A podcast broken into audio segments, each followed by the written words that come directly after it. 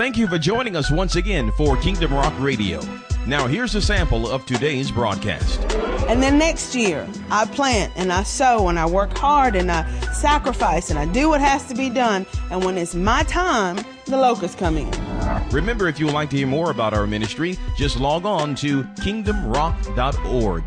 That's kingdomrock.org. Now sit back, relax, and enjoy the rich word of God.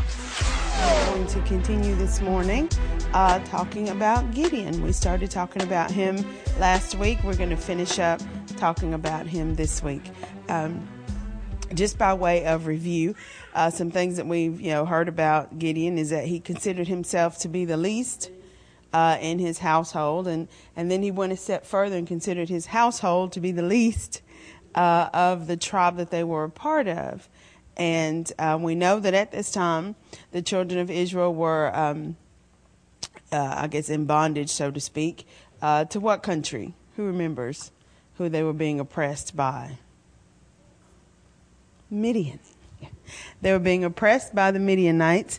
And, and what were they doing? How were they oppressing them? We would see when we come across Gideon, yes, what? They were plowing their harvest and just like for time to them right. Right. So very good. Yeah, they would. They would let the Israelites do all the hard work. You know, the because that's the the heavy lifting part. Um, harvesting the crops is hard too, but not like planting them and nurturing them and making sure that everything grows and that there's no pestilence that comes along. Uh, you know, I just my little experience with our little watermelon patch. There's just a whole bunch to it. You know, you can't, it's more than just putting the seed in the ground. You got to make sure that, you know, it grows. And once it starts growing, you got to make sure that, you know, pests don't eat it before you can eat it. So they would let the Israelites do all the hard work. But then when it was time to reap the benefits of that hard work, it said that not only the Midianites, but some of their other neighbors to the east would come, and it described them coming like what? Insect Locusts, yeah. Locusts come fast and strong and heavy. And they would come like locusts and take everything and not leave anything. Yes, for the Israelites. Okay, that's also true today when you look at people are healthy enough to go to work. People will work for 40 hours. They will not miss a day at work. But once they get that check, that check is gone. Just Yes. hours, Yeah, that is true. Yes. They go back, they feel bad about themselves, they get depressed, and then they get ready to go back to work again on Monday. And it happens uh, week after week after week, and Mm-hmm. it's like they never get ahead. and we can be oppressed by different things. I'll be right. Yeah, and it can be sometimes it is somebody outside coming in. Like you can work, bringing money into the household, and you know it could be bills that maybe you didn't make, but maybe you know a family member made. It could be sickness that you had no control over that come in. Just like as soon as you you know just get above water, somebody gets sick, and then you got all this money to the doctor's office, or your car break down and you got to pay for that. You know, so sometimes it's things that are outside our control that come in like locusts. Just as soon as you get a little bit of money put aside and come at it. But sometimes we are the locust in our lives. You know, I've been the locust in my life before. You know, it can be you go out and you work hard and you bring it and then you start saying, well, I deserve this. I deserve that. And why is it that we always deserve stuff we can't afford? Do you ever notice that? We always deserve the things that we can't afford. And so we go out and get something that we don't need to get, that we need to wait for. And then all of our, what should be our harvest, our time to sit back and relax and enjoy, we don't get to because it gets devoured. And so then you got to spend the time where you should have been enjoying life out trying to find something to sustain you. Or trying to, you know, and then we found Gideon in a small place, in a cramped space, trying to do something that he needed to have been doing in a big space. And so then you are, I, I mean, just to hear that makes me feel oppressed.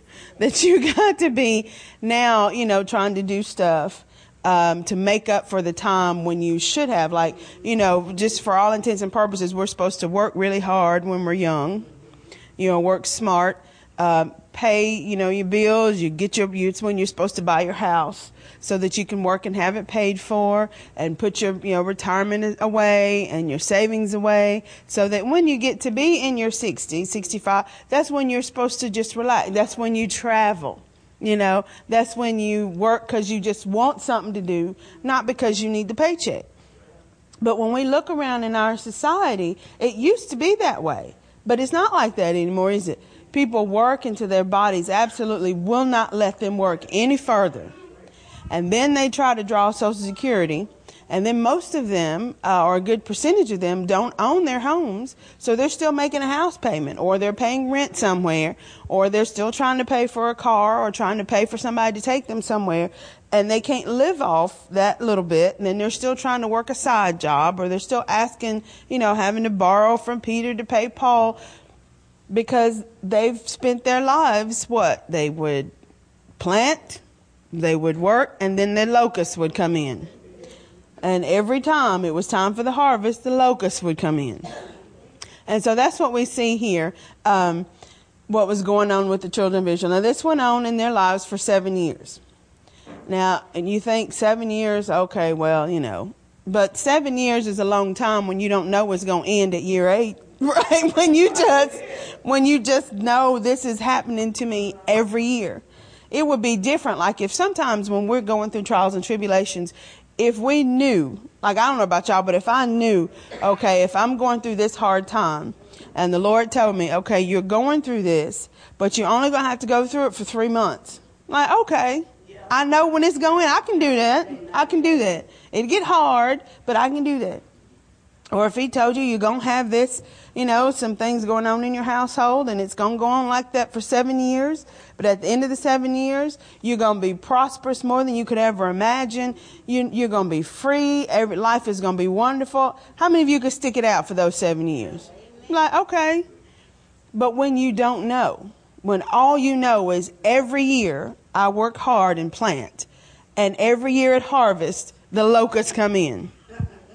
And then next year, I plant and I sow and I work hard and I sacrifice and I do what has to be done. And when it's my time, the locusts come in.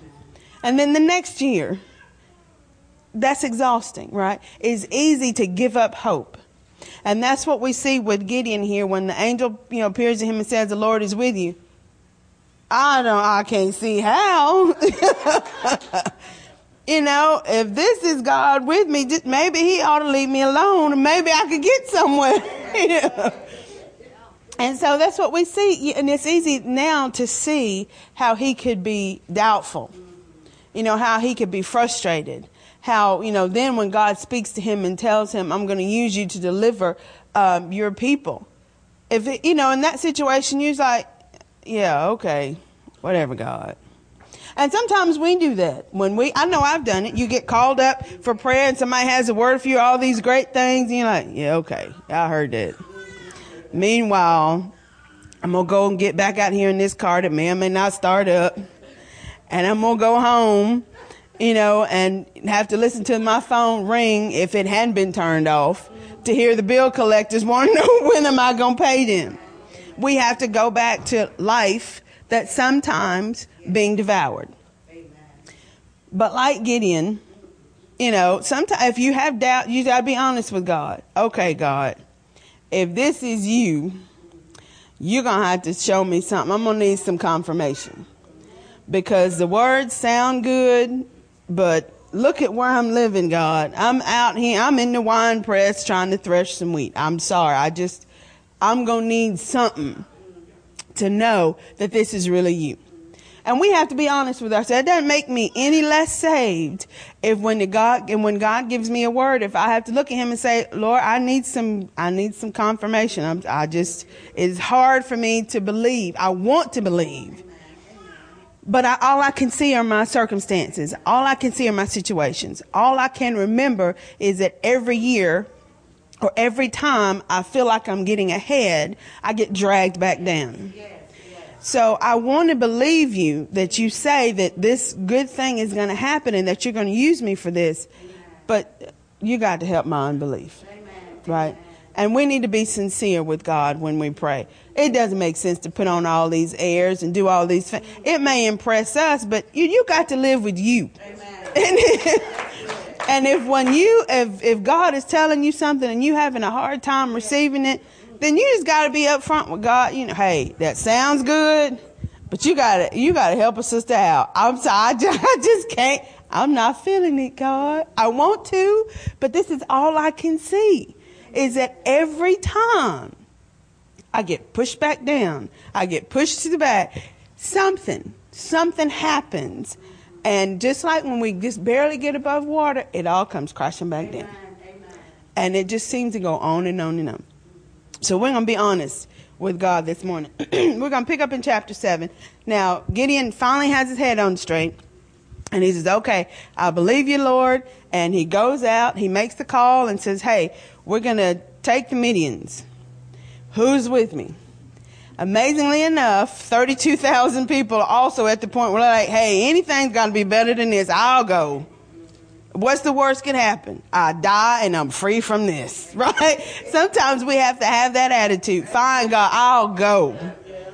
You know, or like, you know, the lepers that were sitting outside the city. Hey, we'll go in if maybe we can get something to eat, what's the worst? They'll kill us. Well, if we keep sitting here, we're going to die anyway. you know, I'm going to die. And that's what you keep sitting in that bondage, you're going to die anyway. You may not die physically, but you'll die emotionally in an oppressive situation. You know, you just won't have any hope. I don't want to live life without any hope. So you're like, okay, fine, we will go. What's the worst that could happen? Physically, I die, and at least I'm released from this torment of all this hard work and never getting anywhere. God said go, all right, Gideon will go. And so Gideon's like, okay, hey, we got 32,000 still, just a drop in the bucket. You know, you've already said that your enemy is like locust, which is like you just look, locusts darken the sky when they come because there's so many of them.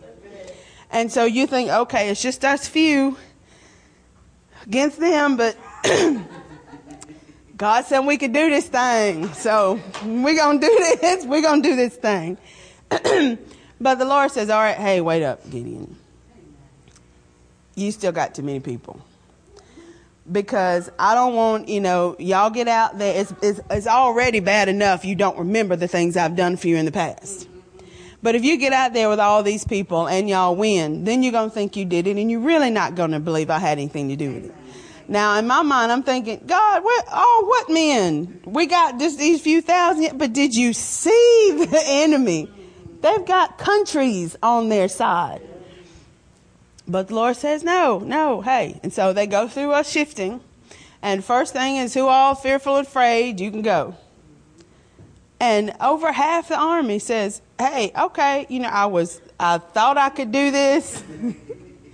But upon, you know, further inspection, I don't know. I'm, I'm, I'm going to go back to the house. I, I, we will hold down the camp, make sure everybody at home is safe while y'all go off and do your thing. And sometimes we're like that. You get ready to go to battle, spiritual warfare in the church, and you may have people say, okay, I'm with you. We're going to come and we're going to join together and we're going to pray and come against the walls of the enemy. And then some people get here and they think, you know, I don't, you start going and get Satan, he gets stirred up, and things go to happening in your life, and you think, well, I'm, I'm gonna leave well enough alone. Y'all go ahead. I'm gonna, I don't need to take the chance that it get no worse back at home. I'm afraid. Nothing wrong with being afraid. Everybody's afraid sometimes, but these men were de- were described as fearful. Now we have this movie we watched. We started watching a little bit last night. I, I like it. I've only I've seen it you know a couple times. Uh, it's called 300. Y'all might have seen 300. And it makes me think about it because Gideon ends up going out with 300 men. Anyway, so these are 300 Spartans. They're just bred for battle. They're just soldiers. That's all they. That's what they do from the time they're little. These men are you know raised to fight. And so they get, you know, they're going uh, to battle, just the, just the 300 of them, not even their whole army, just the 300. And they're going against an enemy that's described as like locusts. Um, when they come at you, just like, you know, when they hit you, you know you've been hit. You know, they take it all. And so they're coming against them and they meet up against uh, another uh, army put together from another country.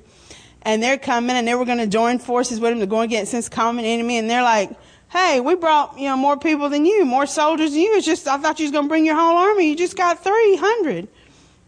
And uh, so then yeah, that's a good part of the movie. But they go through that. But anyway, so they get to battle and you see the enemy afar off. I mean, he's not even right here at you. He's afar off. And one of the men just already is like, oh, we ain't gonna make it. You know, look at all of them. We, you know, in other words, we just gonna die. We gonna die. We gonna die. And one of the Spartans looked at me, he's like, man, quiet yourself. And I'm like, okay, I like that. You know, because that to me speaks more than just shut up. He said, you need to stop talking. You need to get hold of yourself on the inside too. You need, but he was fearful. And as the movie, you know, sort of goes on, even as different things change in there, like, no, you know, we're going to fight. We can do this thing. That man comes up with every reason why. I was like, you know, oh, you could just, in my mind, you could just, we're going to die. We're going to die. We're going to die. You know, and, and I can see how in a military situation, you don't want to be standing next to the guy who, when the enemy is way off, they haven't even attacked you yet. There's still an ocean that separates you. The guy next to you is like, man, we're gonna die. it's look at all of them. It ain't but a few of us. Look at what they did to that, because they had gone past a, a, uh, a camp, a, a, town that had already been destroyed and had the people twisted all up, hanging in the trees. I mean, that's, that strikes fear in you when you look at your, you know, cause they now describing them as demons and ghosts and you can't kill them. They're immortal. That's what they meant. They're immortal. They won't die. I'm like, dude, don't, let's not talk about the enemy that way. Don't tell me he can't die. I mean, you know. and so I can see what God will say. Those of you that are fearful, because that's more than being afraid. Fearful to me, full of fear. You can't talk about nothing but how afraid you are and how hopeless this situation is. Y'all need to go home. Because we're doing all we can to stand. And I can't, when you just keep on, man, we just we gonna not only we gonna die, we gonna die horribly. Did you see how he had it? It was up in the trees. That wasn't necessary. Look at him coming, all in boats. It's just this us few. What are we out here for? And we can be that way. You look at all that Satan can do. Look at what he did to them over there. What we want to go up against him for? Time is hard, but at least he dropped their family dropping left and right over there. Everybody got some kind of sickness. They can't keep a job. They getting put out their house. I got a few bill collectors calling. I'm just gonna stay right here because Satan play. He don't you know play easy with you. He knows what buttons to push. We better leave him alone because I heard that if you don't stir up nothing, if you just sort of hang in the middle, I'm saved. I ain't trying to get nobody else saved. I'm just going, I heard he'll leave you alone if you don't stir up. So let's just, shh. I love the Lord. He knows. God, you know God. I ain't got, nobody else got to know. It's just, we're going to have a secret love affair, just me and you. And Satan will leave me alone. We don't want to be like that. You don't want to be around people that's fearful like that. So God sends them home. And he's still, you know, Gideon's left for 10,000. Lord, still, that's, that's, that's too many. So then you're like, oh, God, why are you got to make me do it alone? And so he goes to another sifting, ends up with 300 people. So now we've got 300 people. We're ready to go to battle against the locusts. And the Lord says, we can do this thing. And so we um, have here in chapter 7 the Lord says to Gideon, by the 300 men, uh, I will save you and deliver the Midianites into your land. Let all the other people go, every man to his place. So the people took provisions and their trumpets in their hands, and he sent away all the rest of Israel, every man to his tent, and retained those 300 men. Now the camp of Midian was below him in the valley. Remember, we said how they would flee to the mountains. The Israelites would flee to the mountains, and uh, the Midianites were down uh, in the valley. So here we come with a wonderful strategy. That was another thing about the movie that I like. When you have few in number, you got to have some good tactics. You got to have a strategy, and strategy outweighs numbers every time. If you got your head on right and you got a game plan, you can take a few and you can do a lot, a lot more than you can with a lot of people bumbling around not knowing what's going on.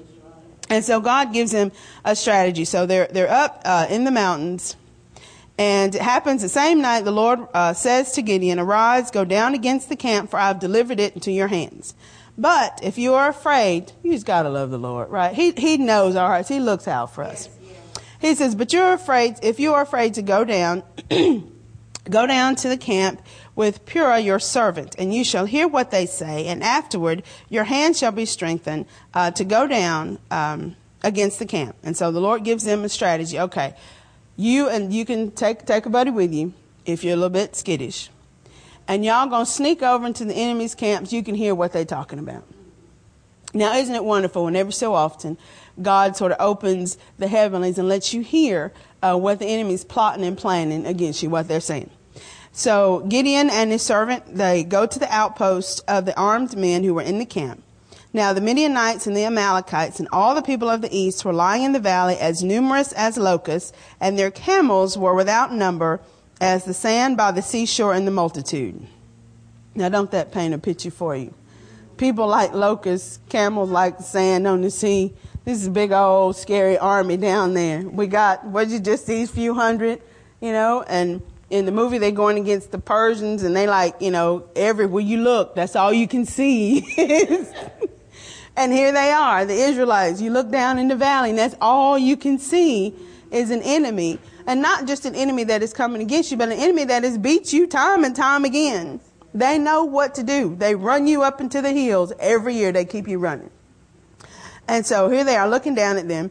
And when Gideon had come, there was a man telling a dream to his companion. Now they get to the uh, enemy's camp, and uh, one of the soldiers is uh, talking to a, a companion. He says, I've had a dream.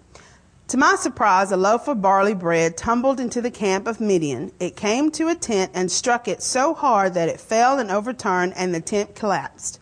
Then his companion answered and said, This is nothing else but the sword of Gideon, the son of Joash, the man of Israel. Into his hand God has delivered Midian and the whole camp. And so it was when Gideon heard the telling of the dream and its interpretation that he worshiped. That calls for worship, doesn't it? When you know that the enemy has had a dream that you're coming and the Lord's going to deliver you into their hands. Uh, and so he worshiped and he returned to the camp of Israel and said, Arise, for the Lord has delivered uh, the camp of Midian into your hands. Uh, then he divided the 300 men into three companies, and he put a trumpet into every man's hand with empty pitchers and torches inside the pitchers. And he said to them, Look at me and do likewise. Watch, and when I come to the edge of the camp, you shall do as I do. When I blow the trumpet and and uh, when I blow the trumpet, I and all who are with me, then you also blow the trumpets on every side of the whole camp and say, The sword of the Lord and of Gideon. So here there's their strategy. They're dividing up into companies, and they've all got you know their weapons, so to speak, and they're going to surround about the enemy, and they're going to all act uh, in one accord. So Gideon and the hundred men uh, who were with him came to the outposts of the camp at the beginning of the watch just as they had posted the watch. So these are new people just coming, just sort of a changing of the guards. Um, and they blew the trumpets and broke the pitchers that were in their hands. Then the three companies below the trumpet, then the three companies blew the trumpets and broke the pitchers. They held the torches in their left hand and the trumpets in their right hands for blowing. And they cried, The sword of the Lord and of Gideon. And every man stood in his place all around the camp, and the whole army ran and cried, and fled. So here you got the locusts, but can you imagine you're in the middle of the night, just had sort of a changing of the guards, and all of a sudden you hear this loud, or 300 people blowing trumpets. That's got to be loud. And they're up in the mountains, so there's like an echo.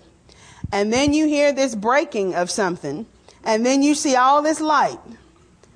Now, you know, all that coming at you and you aren't expecting it. And so they, a whole army, you know, they, they jump up and they cry out and they run. And you, and you got locusts, they running scared, you know, cause sometimes just because you got the large number of people, you know, just to flash back to the movie, they were trained military, right? Going against people who were just, you know, sort of drafted, you know, in the middle. There's a difference. When you've got somebody that's been trained to fight, and that's all they know, and you got somebody who was drafted to fight because they look like they ought to be able to hold a weapon, there's a difference, right? And so they do this, and the army fle- uh, flees, and they pursue after them. And the men of Israel, and then they, they call back and gather uh, the rest of them. The 300 have already got the army running and scared. So then they send messengers back. Okay, now the rest of y'all, y'all come on back and help us fight. And so they fight and they're able to um, defeat a good portion of the army. And then they go on and they, you know, continue to battle on and they're able to fight even more of the army. And so uh, they subdue Midian.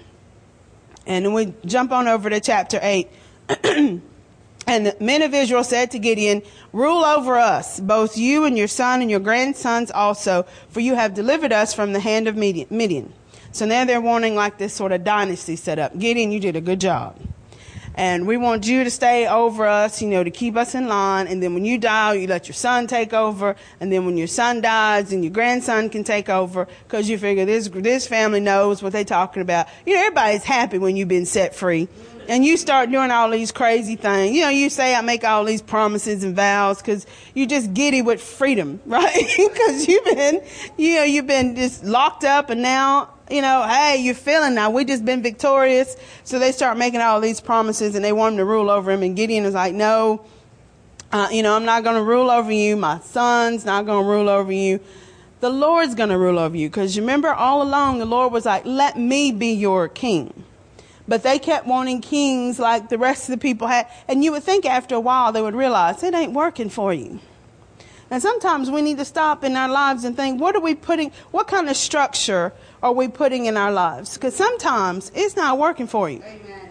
And you may have to make some changes instead of running about saying, okay, we're going to do things this way. If you keep doing things that way, and every so often you keep ending up in bondage, then it's time to regroup. Right? Time to step back and say, maybe we ought not do things that way. Maybe we ought to, you know, what is what is God saying? You know, He's saying He wants to rule over us. Maybe He knows what He's talking about. Since we keep coming to Him when we get in the jam and He delivers us, perhaps we ought to listen. But we don't because we always think we know best, don't we? We, we really do. We may not say that, but the very fact that we're willing to do what we want to do as opposed to what God has told us to do is evidence that we think we know best. And God, I just need you to help me when I get out. You know, I'm in this jam. You just help me get out. I can take over from there. But I just need you when I'm in, when I get, you know, too deep in, I'll call on you because that's what they would do. When we get in here and things are going bad, I'll holler for you. Then you come on up and you help me get out of the situation and you know restore everything that that has been gone and then I'll take it over from there because I know how to better do this thing on the day by day and you just wait back over there and when I need you again I'll holler for you. It sounds ridiculous, don't it? But we do that all the time. we do that. Okay, and so Gideon says, "No, no, I'm not gonna not gonna rule over you. I'm not gonna do that." Um, and so there is peace in the land for 40 years uh, in the days of Gideon. Now, Gideon has them to bring all their gold and stuff, and he makes an ephod, which was like a garment that priests would wear, and it was also sort of like a, a uh, had to do with their worship. Well, that wasn't the best of ideas because you've got a group of people that are already sort of prone to idol worship and that's exactly what they did. They started to worship the thing, and then they started to worship Baal. And then here we are back in the situation we were in at the beginning. We are back to worshiping a God, uh, a false God, somebody other than Jehovah. And I'm sure y'all can predict what happens next. Right? Just like in our own lives. God delivers us. Things go well for a season. And then we start to forget uh, that it was Him that delivered us, and that He says, Have no other God before me. And we get so caught up in living our lives that then we forget that we're supposed to acknowledge Him and worship Him and seek His direction for our life. And we start calling the shots ourselves. And then we may not actually go and fall down upon, uh, you know, a graven image. We, most of us, I wouldn't think anybody in here, but I don't know. I don't have any uh, images made of gold or wood or silver in my house that I fall down in front of. Amen, amen. But I have put things ahead of God. Right. I may not have, you know, said, "Oh, you are mighty, you know, deliver me, oh statue of so and so," But I have looked at situations and thought, Samiko can handle this because she pretty smart. I can, I can do this thing. And if we're honest with ourselves, we have done that. We have looked at things and we're, you know, we're like, well, I've, I've got to do this. I got, I got to work and there's nothing wrong with work. And I, I love to see people at work. But sometimes we will put things ahead of God and we will say, because we're so quick to say, well, you know, God will understand. He knows I have to do this, uh, you know, and we don't get up and pray because we stayed up too late the night before and we're tired. And what do we say? God will understand my body needs rest. You know, I gotta sleep. So, okay, I love you, God. I'll pray later. Or we don't read the Bible because we'll say, well, I just don't understand it when I read. Well, God knows my heart. You know, this is your favorite. People say, God knows my heart. Um, he'll understand that if I understood the Bible more, I would read it more. I could probably go and find somebody to explain it to me, but I'm not going to do all that. I'll just not read it. So sometimes we will, put, and we will slowly, it's always such a gradual thing that you just, you, we, we're not aware of it until we get way out and then we get in trouble. And then we realize that the locusts are running me off again. And then you think, well, God, where are you? You said you was going to be with me. And he's like, I'm still standing right here. You kept walking off from me. I kept trying to tell you you're walking off from me and you didn't wasn't listening. Every every time I tried to put roadblocks in front of you. I had other people come up and say, but you didn't hear. So I'm still right here. Right here where you left me when you kept saying, God knows my heart, he'll understand. and then you call out to him. And he's so faithful that he will send somebody or he, you know, reach out and grab us and pull us back and then for a while, we're just loving him and serving him. And you just every five minutes, wait, I need to have a word of prayer. Ooh, he's just so good. Let me share this testimony with you. God is just so good. You know, and we're putting on the worship music and y'all don't want to hear nothing else but worship, praise and worship. I just, I just, oh, just, um, oh, goodness. Oh, he's so, so sweet. And then we started to just slowly but surely get sidetracked. And then we start, well, they got some good stuff happening over there. I'll, I'll be right back. I'll be right, right here. We'll be right back, God. And then we get out then. Yes. And then we find ourselves oppressed. Yes. And here come the locusts. And what do we say? God, why you got me going through this test? Why you putting me through this? And he's like, what? What? I, why? I, I didn't do any of that. I'm standing right here. We had a good thing going. I don't know what you're doing over there. I kept trying to tell you, but all you could say was what? God knows my heart until we get in the jam. So uh, let's try. Now I know we're not going to change overnight. We are who we are. The Lord knows we are who we are. But let's be mindful of the decisions that we make in our lives. Let's look at how we can we can worship God. Now, that's not to say that you don't know how to do things. Now, you can be smart and intelligent. There is nothing wrong with asking God for direction in your life because He can see further than us. You know, you know, people, women always talk about men don't want to ask for directions because they're going to figure it out. You know, that's how we are with God. We don't want to ask for directions. Why? He knows. Why don't you want to stop? You don't know where you're going. You got somebody that knows where they're going. It sounds ridiculous. If you drive riding down the road, you don't know how to get there.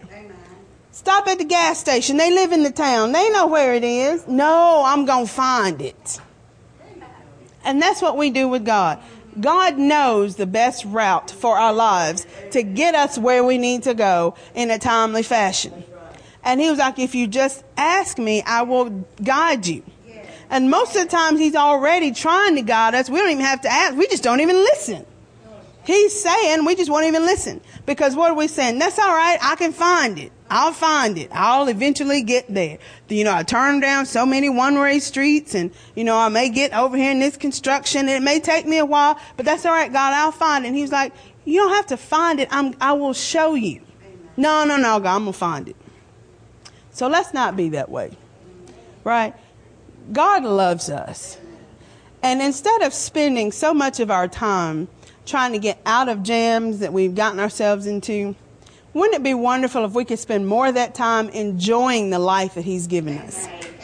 Right? Enjoying our families, enjoying our friends, you know, having a happy, peaceful life. We've been learning about peace. There's so much peace that we could have if we just listened to what God was telling us to do.